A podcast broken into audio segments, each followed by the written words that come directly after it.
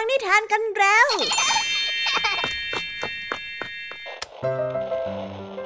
คุณกำลังรับฟังไทย PBS Radio ต่อจากนี้ไปขอเชิญทุกท่าน รับฟังรายการ นิทานแสนสนุกสุดหันษาที่รังสรรค์มาเพื่อน้องๆ ในรายการ Kiss Out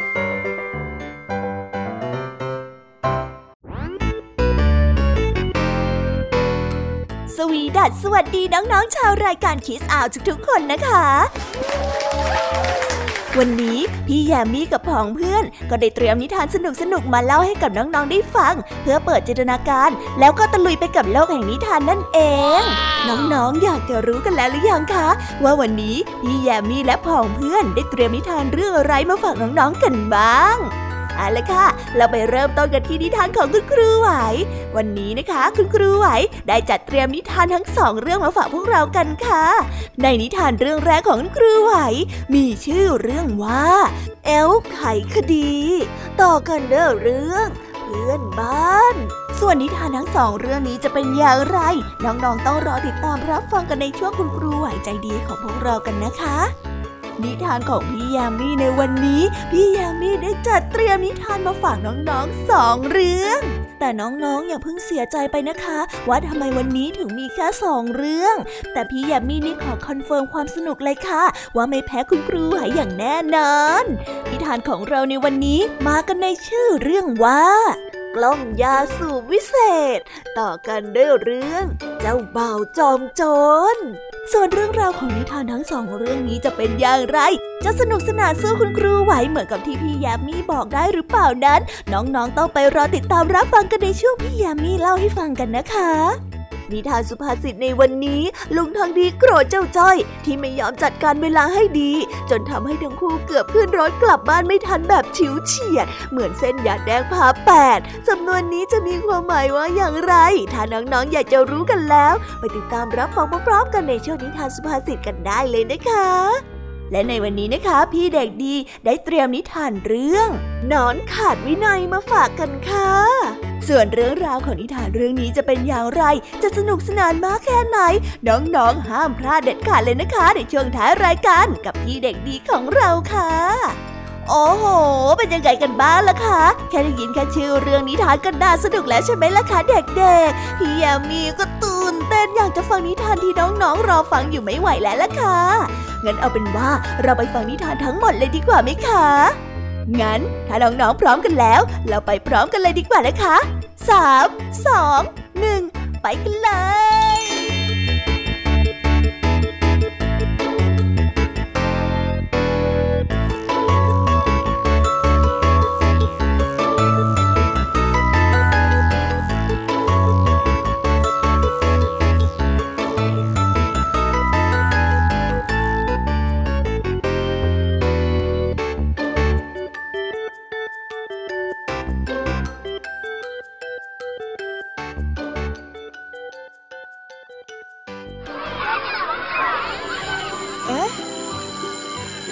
สียงออดดังแล้ว อุ้ยต้องไปเข้าเรียนแล้วล่ะค่ะ ไม่รอช้า เราไปหาคุณครูไหวกันเถอะ ไปกันเลย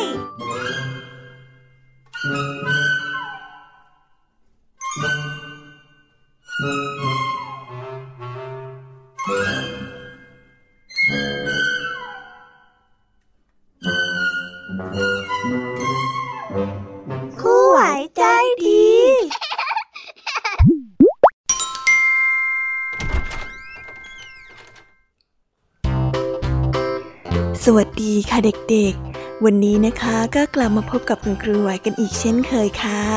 และแน่นอนนะคะ ว่ามาพบกับคุณครูไหวแบบนี้ ก็ต้องมาพบกับนิทานที่แสนสนุกด้วยกันถึงสองเรื่อง และในวันนี้คุณครูไหวได้จัดเตรียมนิทานที่แฝงไปด้วยแง่คิดคติสอนใจมาฝากเด็กๆกันค่ะ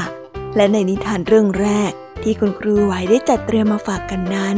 มีชื่อเรื่องว่า เอลฟ์ไขคดี ส่วนเรื่องราวจะเป็นอย่างไร และจะสนุกสนานมากแค่ไหน เราไปติดตามรับฟังพร้อม ๆ กันได้เลยค่ะ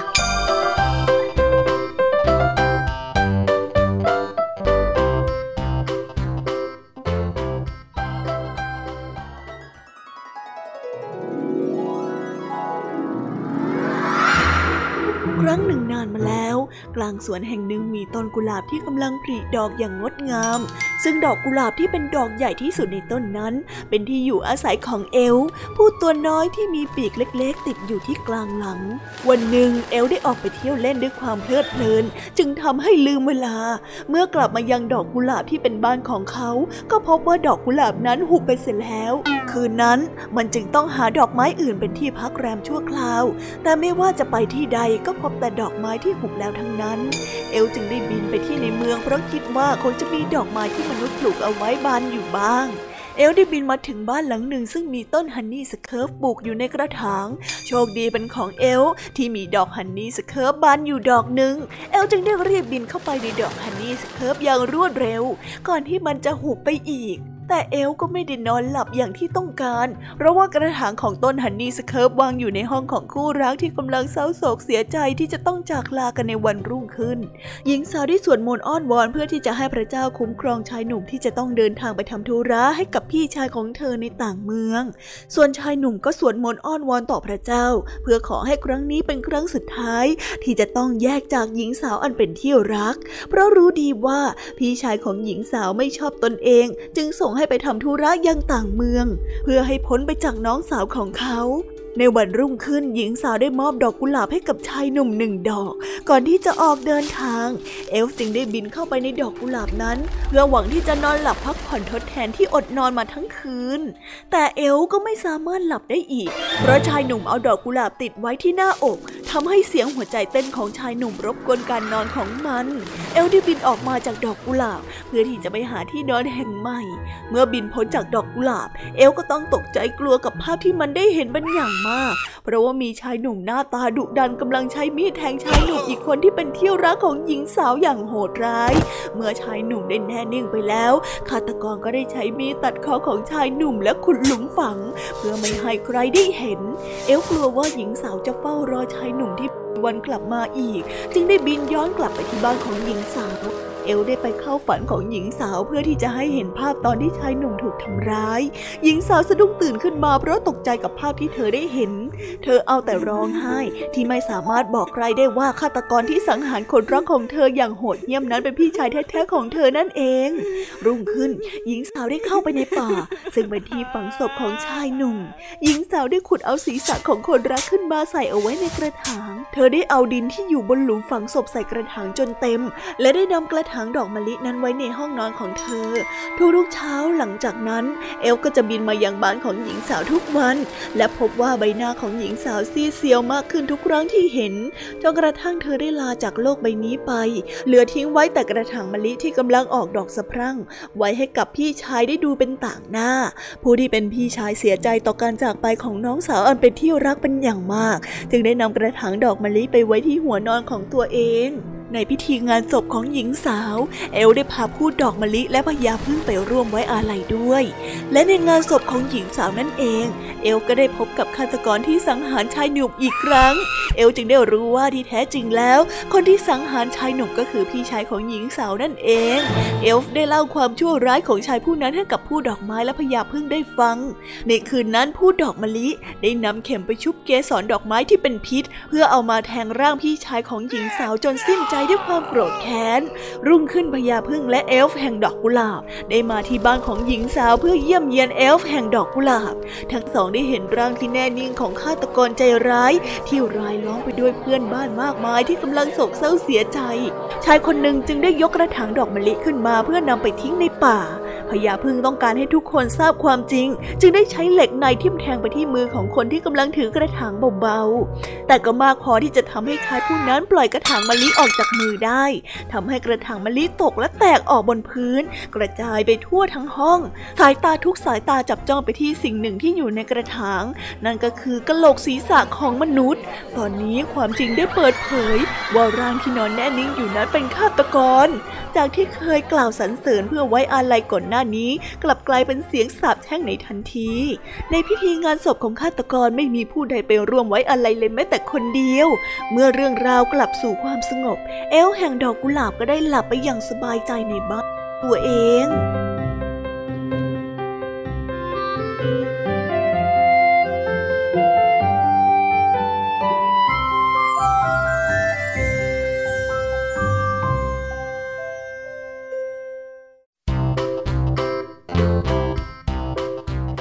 จบกันไปเป็นที่เรียบร้อยแล้วนะคะสำหรับนิทานในเรื่องแรกของคุณครูไหว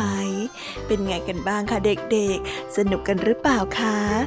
ถ้าเด็กๆสนุกกันแบบนี้เนี่ย งั้นเราไปต่อกันในนิทานเรื่องที่สองของคุณครูไหวกันต่อเลยนะในนิทานเรื่องที่สองของคุณครูไหว คุณครูไหวขอเสนอนิทานเรื่อง เพื่อนบ้าน ส่วนเรื่องราวจะเป็นอย่างไร เราไปติดตามรับฟังกันในนิทานเรื่องนี้พร้อม ๆ กันเลยค่ะ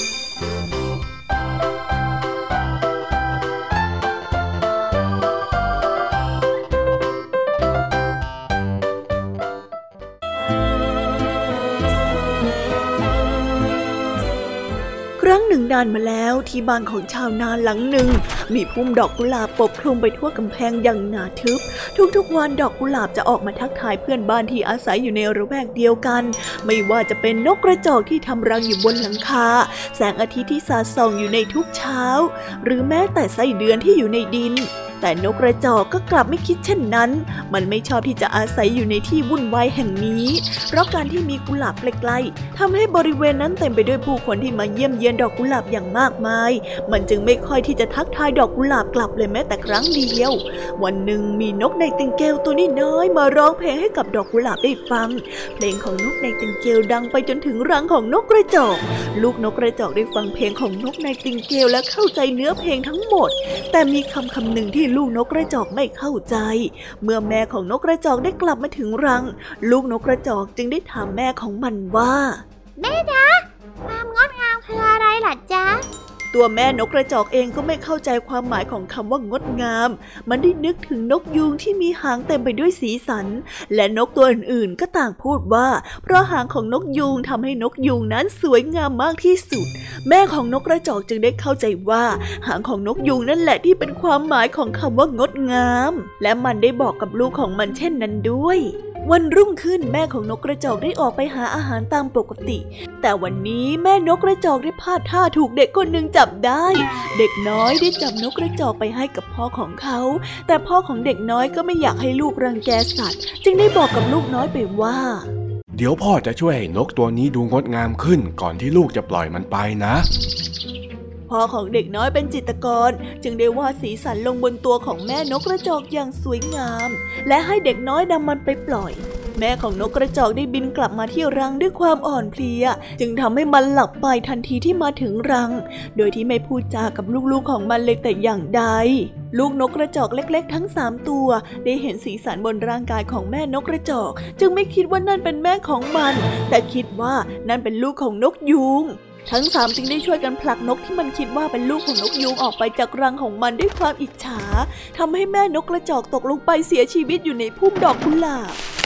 ลูกนกกระจอกทั้งสามได้รอคอยแม่อยู่นานหลายวัน นกที่เป็นพี่ชายคนโตเห็นว่า แม่ของทิ้งพวกมันไปแล้ว มันจึงได้บอกกับน้องชายของมันอีกสองตัวว่า รังนี้ควรที่จะเป็นรังของมัน มันได้ขับไล่น้องของมันสองตัวออกไปจากรัง เพื่อให้ไปหาที่อยู่แห่งใหม่ แต่ทันทีที่น้องทั้งสองของมันออกไปจากรัง บ้านของชาวนาก็ได้เกิดไฟไหม้และลามมาติดอยู่ที่รังที่อยู่บนหลังคาอย่างรวดเร็ว จนทำให้มันต้องบินออกไปหาที่อยู่ใหม่ด้วยเช่นกัน ทั้งสามได้แยกย้ายกันออกไปหาที่อยู่ใหม่ โดยได้ตกลงกันว่า ในวันข้างหน้าเมื่อเจอกันอีกครั้ง ให้ส่งเสียงจิบจิบและทำท่าคุยดินสามครั้ง เพื่อเป็นสัญญาณว่านี่เป็นครอบครัวเดียวกัน วันเวลาผ่านไป ชาวนาได้ย้ายไปอยู่ที่อื่น เหลือทิ้งเอาไว้แต่กำแพงที่มีพุ่มดอกกุหลาบ จิตรกรผู้หนึ่งได้ผ่านมาที่นั่น และได้วาดทิวทัศน์ที่มีกำแพงดอกกุหลาบเอาไว้บนผืนผ้าใบ และได้นำดอกกุหลาบไปด้วย นกกระจอกตัวหนึ่งได้ไปสร้างครอบครัวอยู่ที่เฮเกน มันได้สร้างรังอยู่บนหลังคาของพิพิธภัณฑ์แห่งหนึ่ง หลายต่อหลายครั้งที่นกกระจอกได้บินเข้ามาในพิพิธภัณฑ์ และได้เห็นภาพวาดผืนผ้าใบมากมายทำให้มันรู้ว่าความงดงามไม่ใช่หมายถึงสีสันที่อยู่บนหางของนกยูง หากแต่เป็นสีสันที่อยู่บนผืนผ้าใบตั้งหาก มันได้คิดถึงพี่น้องอีกสองตัว และอยากจะให้เข้าใจความหมายของคำว่างดงามอย่างที่มันเข้าใจ ทุกๆวันมันจึงได้ส่งเสียงร้องจิบจิบและคุยดินไปเรื่อย ทั้งที่อยู่บนหลังคา ไม่นานนักมันก็ได้พบกับนกกระจอกอีกสองตัวที่ทำท่าทางเดียวกันกับมัน ใช่แล้ว นกกระจอกทั้งสองตัวนั้นก็คือครอบครัวเดียวกับมันนั่นเอง นั่นคือนกกระจอกใช่ไหมใช่นกกระจอกที่เคยอยู่บนหลังคาบ้านของชาวนาหรือเปล่าอะ ดอกกุหลาบที่อยู่บนกำแพงของพิพิธภัณฑ์ ได้ทักทายเพื่อนบ้านเก่าของมัน นกกระจอกทั้งสามได้มองไปที่ดอกกุหลาบ และจำได้ว่านั่นก็คือพุ่มดอกกุหลาบที่เคยอยู่บนกำแพงบ้านของชาวนาทำให้พวกมันรำลึกถึงความหลังเก่าๆร่วมกัน ตอนนี้นกกระจอกทั้งสามได้รู้แล้วว่า การที่มีเพื่อนบ้านที่ทักทายกัน และรู้จักกันเป็นความรู้สึกที่ดีมากแค่ไหน เพราะนั่นหมายถึงว่านอกจากครอบครัวของมันเองแล้ว ทั้งสามก็ไม่ได้อยู่แต่เพียงลำพังในโลกใบนี้ ยังมีเพื่อนบ้านที่คอยเกื้อกูลกันอีกด้วย หลังจากวันนั้นนกกระจอกทั้งสามก็ได้ทำรังอยู่บนหลังคาของพิพิธภัณฑ์ และทุกๆวัน นกกระจอกก็ไม่ลืมที่จะทักทายดอกกุหลาบที่เป็นเพื่อนบ้านของมันด้วย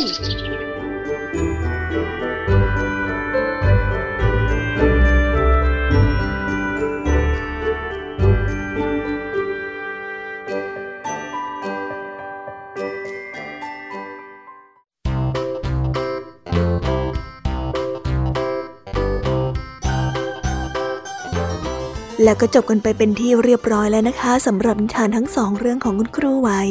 เป็นยังไงกันบ้างล่ะคะเด็กๆ วันนี้เนี่ยสนุกจุใจกันหรือเปล่าเอ่ย มีเด็กๆหลายคนเลยนะคะที่ยังไม่จุใจกัน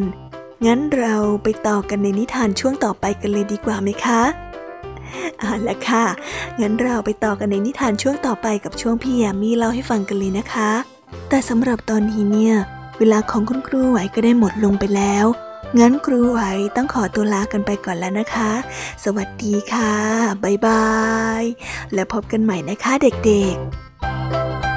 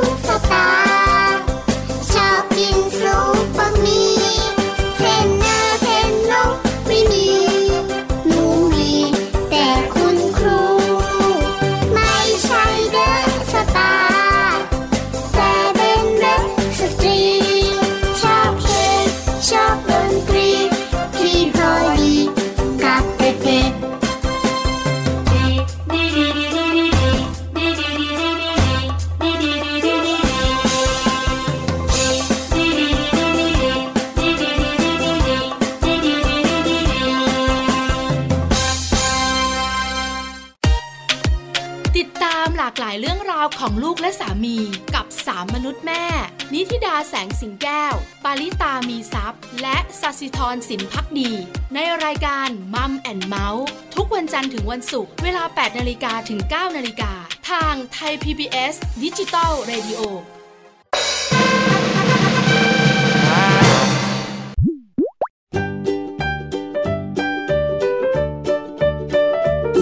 ดัสสวัสดีค่ะ น้องๆที่น่ารักทุกๆคนของพี่แยมมี่นะคะ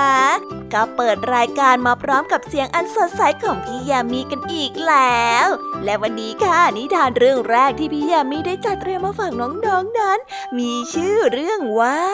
กล้องยาสูบวิเศษ ส่วนเรื่องราวจะเป็นอย่างไรจะสนุกสนานมากแค่ไหน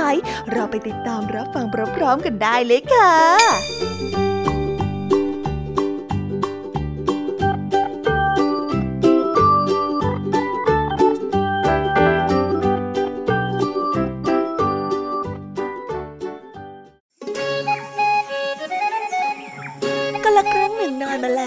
มีพลทหารผู้ซื่อสัตย์คนหนึ่งรับใช้พระราชาต่อสู้ศึกสงครามอย่างเข้มแข็ง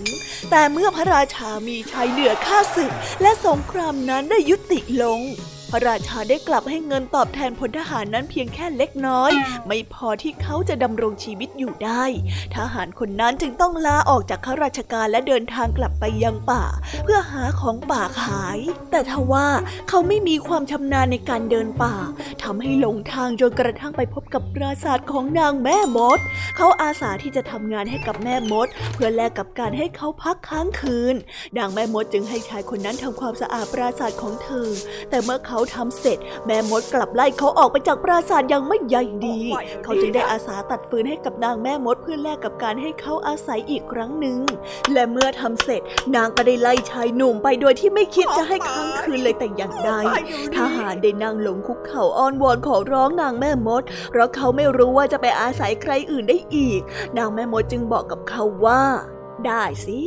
ข้าเนี่ยทำกล่องยาสูบตกลงไปด้วยบ่อน้ำที่แห้งขอหลังปราสาทถ้าเจ้าเอามันขึ้นมาให้ข้าได้ ข้าก็จะให้เจ้าไปพักในปราสาทของข้า ตกลงไหมล่ะ ชายคนนั้นค่อยๆไต่เชือกลงไปในบ่อน้ำเมื่อถึงก้นบ่อเขาก็ได้หยิบกล้องยาสูบขึ้นมา แล้วค่อยๆ ปีนขึ้นมาจากบ่อน้ำเมื่อกำลังพ้นปากบ่อ แม่มดได้บอกให้อดีตทหารส่งกล้องยาสูบให้แก่นาง แต่คราวนี้เขารู้ทันจึงได้กล่าวว่า เมื่อเราได้พักผ่อนในปราสาทหลังนั้นแล้ว ตอนรุ่งเช้าหลังจากที่เรากินอาหารเช้า เราจะมอบกล้องสูบยานี้ให้เจ้า แต่นางแม่มดไม่สนใจตรงเข้าไปแย่งจากมือของชายผู้นั้นโดยทันที อดีตทหารจึงได้ตกลงไปยังก้นบ่อ พร้อมกับกล้องยาสูบอีกครั้ง นางแม่มดได้ดึงเชือกขึ้นมาจากบ่อในทันทีและได้กล่าวว่า ถ้าคิดจะใช้กล่องยาสูบนั้นแจกข้าเมื่อไรค่อยเรียกกันแล้วกันนะ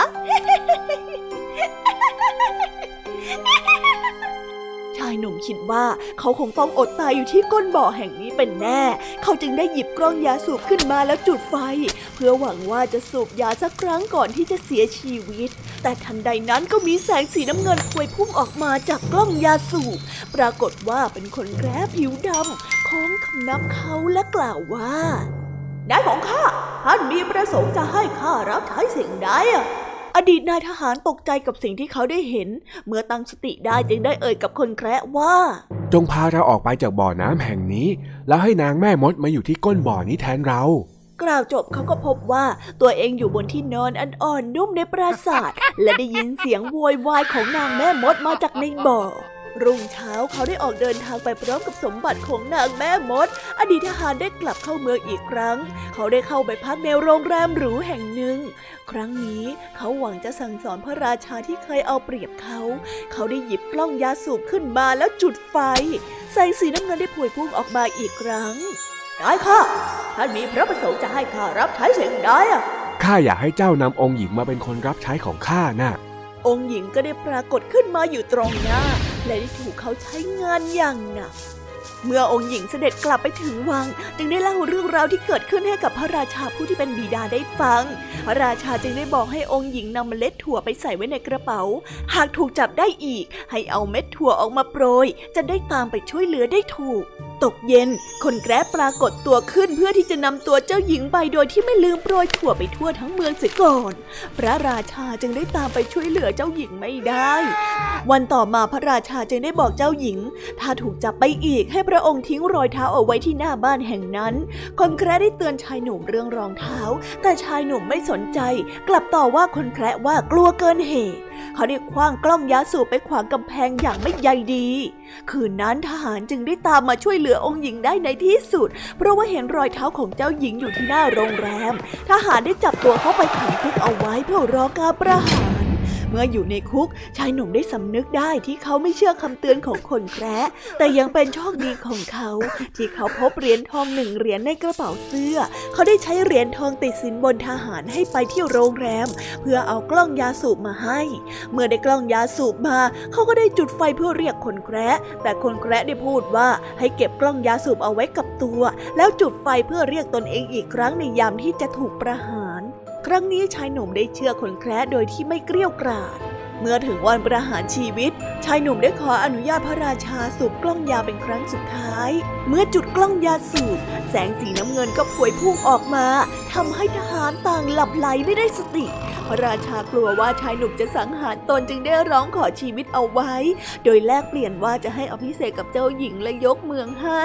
เขาได้รับข้อเสนอนั้นโดยที่มีคนแคร์วิเศษ ยืนเท้าสะเอลยิ้มอยู่ข้างๆ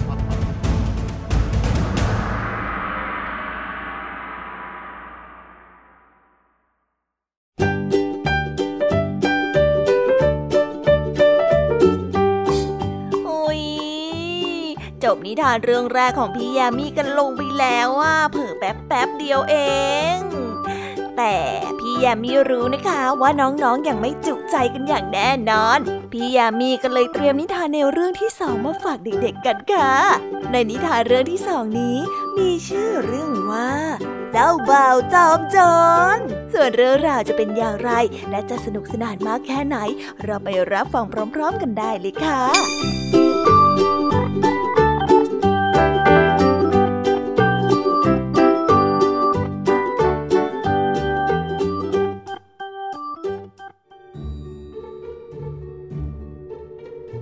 ครั้งหนึ่งนานมาแล้ว เจ้าของโรงสีผู้หนึ่งมีลูกสาวที่สวยงามเป็นอย่างมาก ด้วยความงดงามจนเป็นที่เลือกลือของเธอ จึงเป็นที่หมายปองของชายหนุ่มมากมาย แต่เจ้าของโรงสีหวังที่จะให้ลูกสาวของตนแต่งงานกับคนที่เขาเลือกให้เท่านั้น วันหนึ่งมีชายแต่งตัวมีภู มิฐานมาหาเจ้าของโรงสีโดยที่อ้างว่าเขาเดินเป็นเศรษฐีเดินทางมา เพื่อมาสู่ขอลูกสาวของเขา เจ้าของโรงสีได้เห็นการแต่งตัวและคิดว่าน่าจะเป็นเศรษฐีจริง ๆ น่าจะเหมาะสมกับลูกสาวของตน จึงได้ตกลงยกลูกสาวให้ โดยที่ให้มั่นหมายเอาไว้ก่อน และได้กล่าวว่าอีกสองอาทิตย์จะจัดงานแต่งให้ยิ่งใหญ่ เมื่อชายหนุ่มที่อ้างว่าเป็นเศรษฐีได้เดินทางกลับไปแล้ว หญิงสาวได้เห็นท่าทางที่มีพิรุษจึงได้บอกกับพ่อว่าไม่อยากจะแต่งงานกับชายผู้นั้นเลย แต่เจ้าของโรงสีกลับไม่สนใจ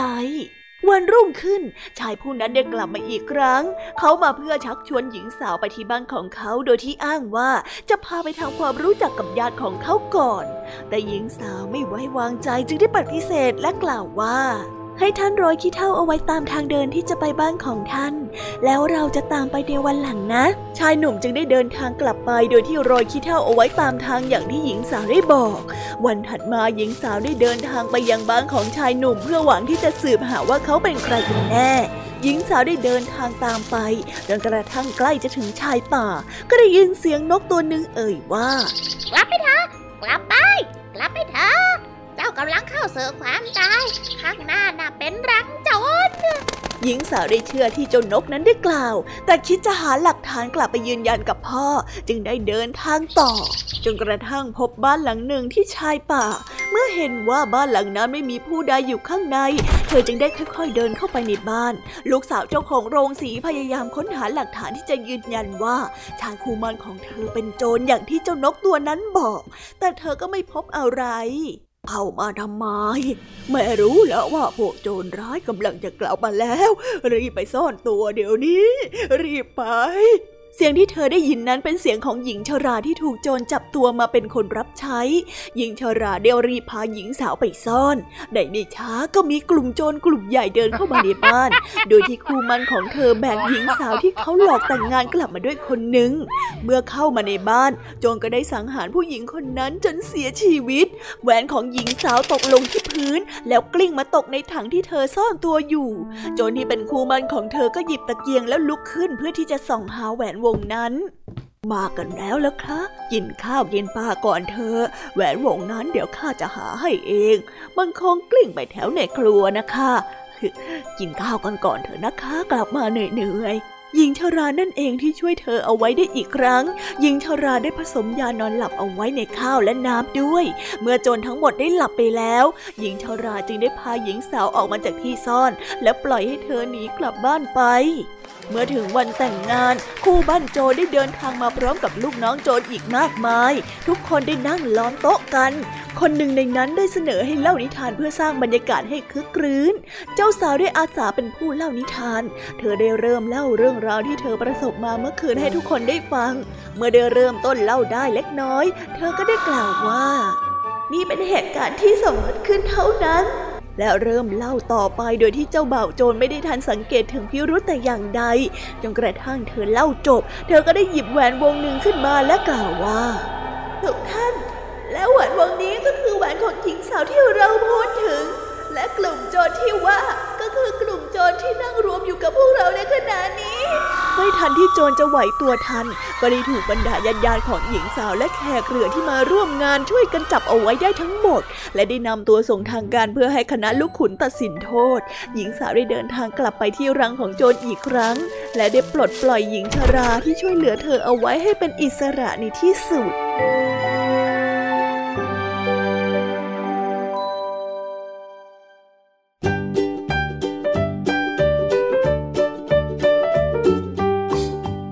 uau, uau, จบกันไปเป็นที่เรียบร้อยแล้วนะคะสำหรับนิทานของพี่ยามีเป็นไงกันบ้างคะเด็กๆ ได้ข้อคิดหรือว่าคติสอนใจอะไรกันไปบ้าง อย่าลืมนำไปเล่าให้กับเพื่อนๆที่โรงเรียนได้รับฟังกันด้วยนะคะ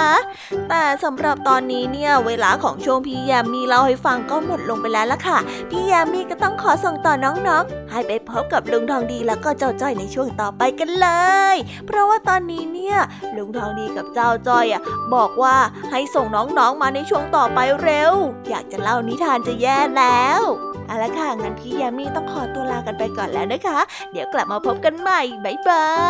ย ไปหาลุงทองดีกับเจ้าจอยกันเลยค่ะ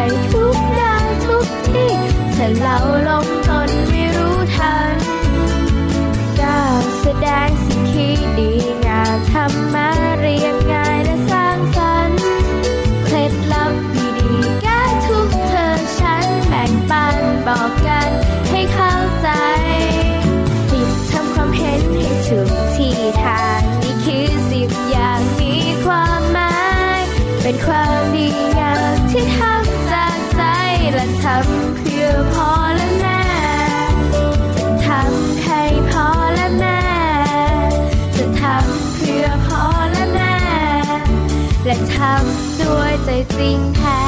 This is Thai PBS Podcast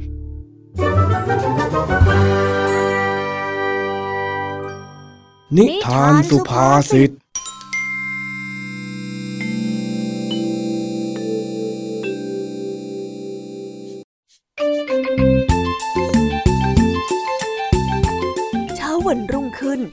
จากเสร็จธุระที่โรงพยาบาลในตัวจังหวัด ลุงทองดีงอนเจ้าจ้อยที่เตรียมตัวช้าไม่รักษาเวลาอย่างที่เคยคุยกันเอาไว้ทำให้ลุงทองดีและเจ้าจ้อยเกือบตกรถ และกลับบ้านไม่ทัน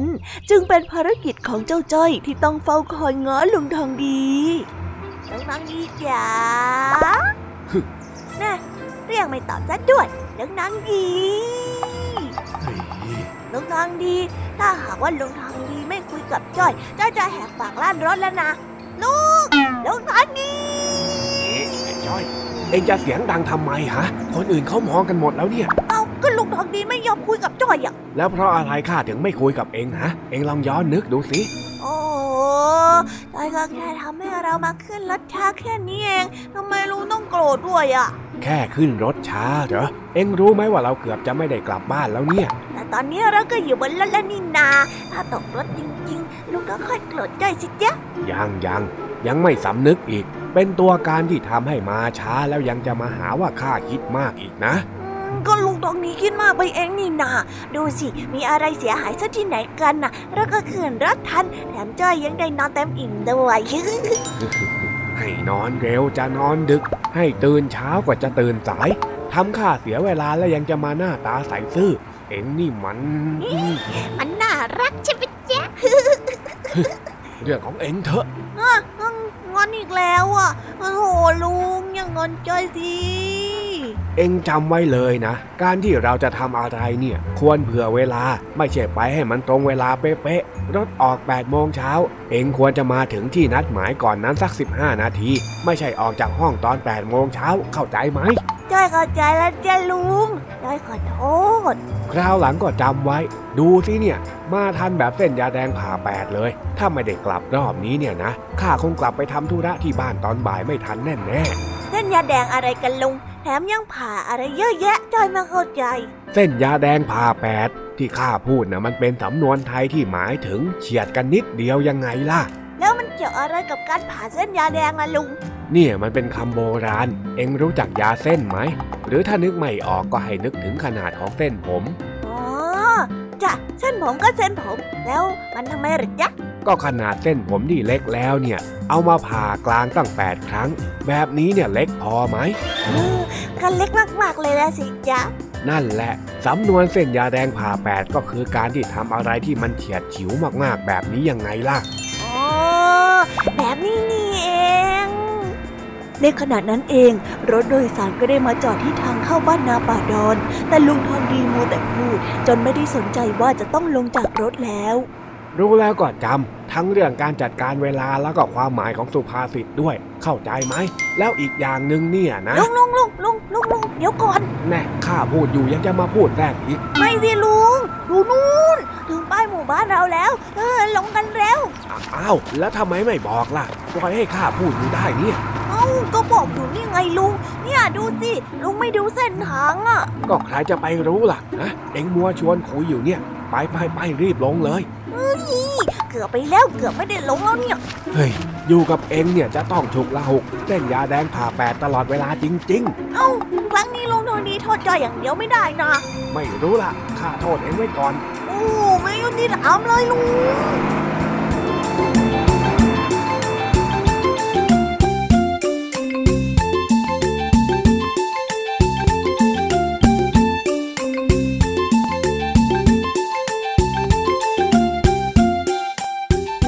กันไปเป็นที่เรียบร้อยแล้วนะคะสำหรับนิทานสุภาษิตในวันนี้ เป็นยังไงกันบ้างล่ะคะ สนุกสนานกันหรือเปล่าเอ่ย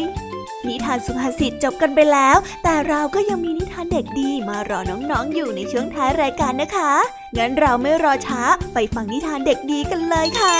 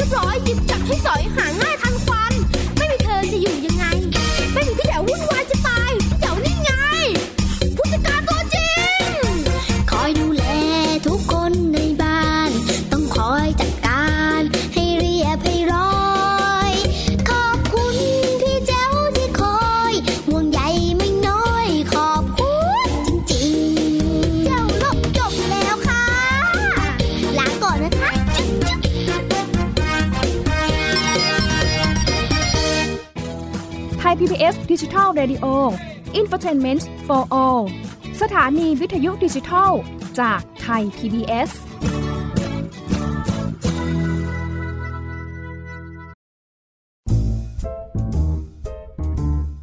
นิทานเด็กดี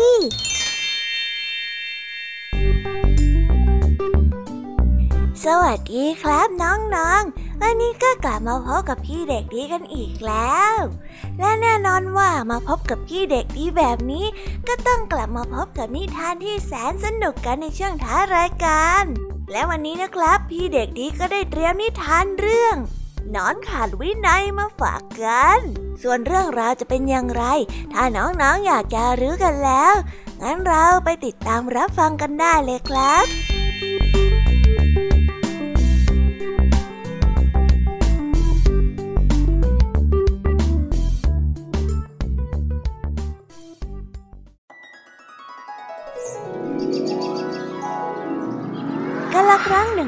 แล้ว มีห้องเรียนหนอนน้อยแห่งหนึ่ง มีเหล่าลูกหนอนมากมายมาเรียนหนังสือ ในทุกๆเช้าพวกมันจะเดินทางไปโรงเรียน โดยจากกิ่งไม้หนึ่งไปสู่อีกกิ่งไม้หนึ่งพวกมันเป็นหนอนที่ร่าเริงและสนุกสนาน พวกหนอนต้องเกาะกลุ่มกันไว้ให้ดี เพราะว่าจะมีนกคอยมาจับพวกมันไปกินเป็นอาหารอยู่เสมอ เจ้าหนอนป้อมเป็นลูกน้องที่ขาดวินัย ไม่ยอมอยู่กับฝูงและเกาะกลุ่มกัน แล้วเจ้าต้อมก็มักจะหนีเที่ยวอยู่เสมอ เวลาที่คุณครูสั่งงาน เจ้าต้อมก็จะเดินไปแทรกแถวเพื่อนๆเพื่อส่งงาน เวลาอ่านหนังสือก็จะนอนต้อมนั้นไม่ยอมเก็บหนังสือให้เข้าที่เมื่ออ่านเสร็จแล้ว เวลาเล่นของเล่นเจ้าต้อมก็ไม่เคยที่จะเก็บของเล่นเหมือนกัน เพื่อนๆและคุณครูชอบว่าเจ้าต้อมอยู่ตลอด และคุณครูก็ทำโทษเจ้าต้อมอยู่เสมอด้วย เพราะว่าเจ้าต้อมนั้นขาดระเบียบเอามากๆ เพื่อนๆก็มักจะไม่อยากเล่นกับเจ้าต้อมซะเลย วันหนึ่งเจ้าหนอนทุกตัวก็ได้เกาะกลุ่มกันเดินกลับบ้าน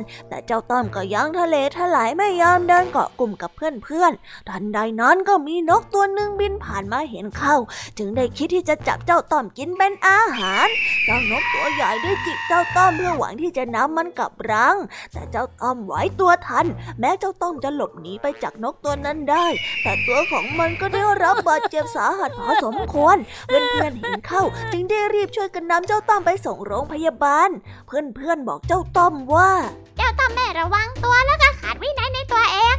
เจ้าต้อมจึงได้ตอบกับเพื่อนๆไปว่าเราจะดูแลตัวเองแล้วปรับปรุงตัวเองให้ดีขึ้น หลังจากวันนั้นเจ้าต้อมก็ปรับปรุงตัว และมีวินัยในตัวเอง ไม่กล้าที่จะแตกแถวจากเพื่อนๆอีกเลย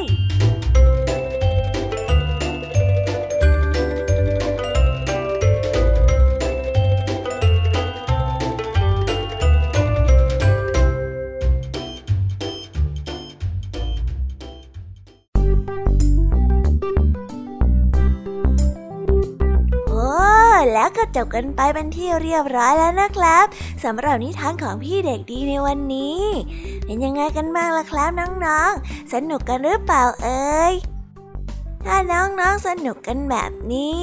เอาไว้วันหลังพี่เด็กดีจะจัดเตรียมนิทานที่แสนสนุกแบบนี้มาฝากกันอีกนะครับ แต่สำหรับวันนี้เวลาของพี่เด็กดีก็หมดลงไปแล้ว พี่เด็กดีก็ต้องขอตัวลาน้องๆกันไปก่อน แล้วพบกันใหม่นะครับ สวัสดีครับ บายบาย เป็นเด็กดีของคุณพ่อคุณแม่นะครับ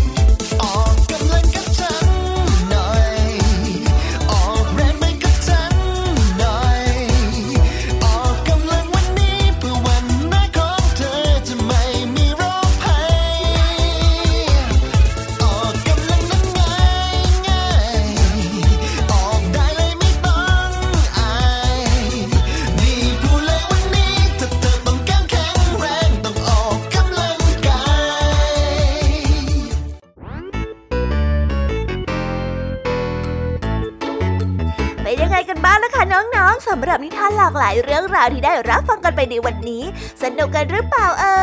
ยหลากหลายเรื่องราวที่ได้นำมาเนี่ย บางเรื่องก็ให้ข้อคิดสะกิดใจ บางเรื่องก็ให้ความสนุกสนานเพลิดเพลิน แล้วแต่ว่าน้องๆเนี่ยจะเห็นความสนุกสนานในแง่มุมไหนกันบ้าง ส่วนพี่ยามีแล้วก็พ่องเพื่อนเนี่ยก็มีหน้าที่ในการนำนิทานมาส่งตรงถึงน้องๆแค่นั้นเองละค่ะ แล้ววันนี้นะคะ เราก็ฟังนิทานกันมาจนถึงเวลาที่กำลังจะหมดลงอีกแล้วอะหอย ใคร ที่ฟังไม่ทันเนี่ย หรือว่าฟังไม่ครบ ก็สามารถไปย้อนรับฟังได้ที่เว็บไซต์ไทย PBS Radio หรือที่แอปพลิเคชันไทย PBS Radio ได้นะ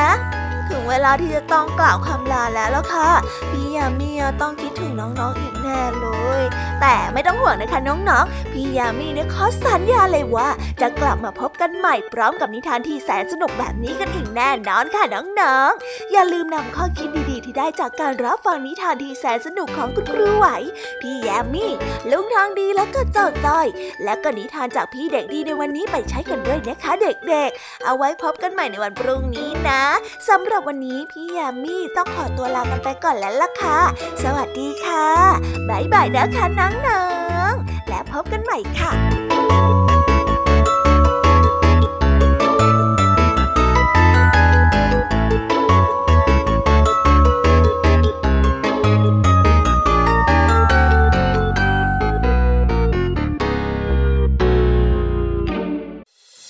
ติดตามรับฟังรายการย้อนหลังได้ที่เว็บไซต์และแอปพลิเคชันไทย PBS Radio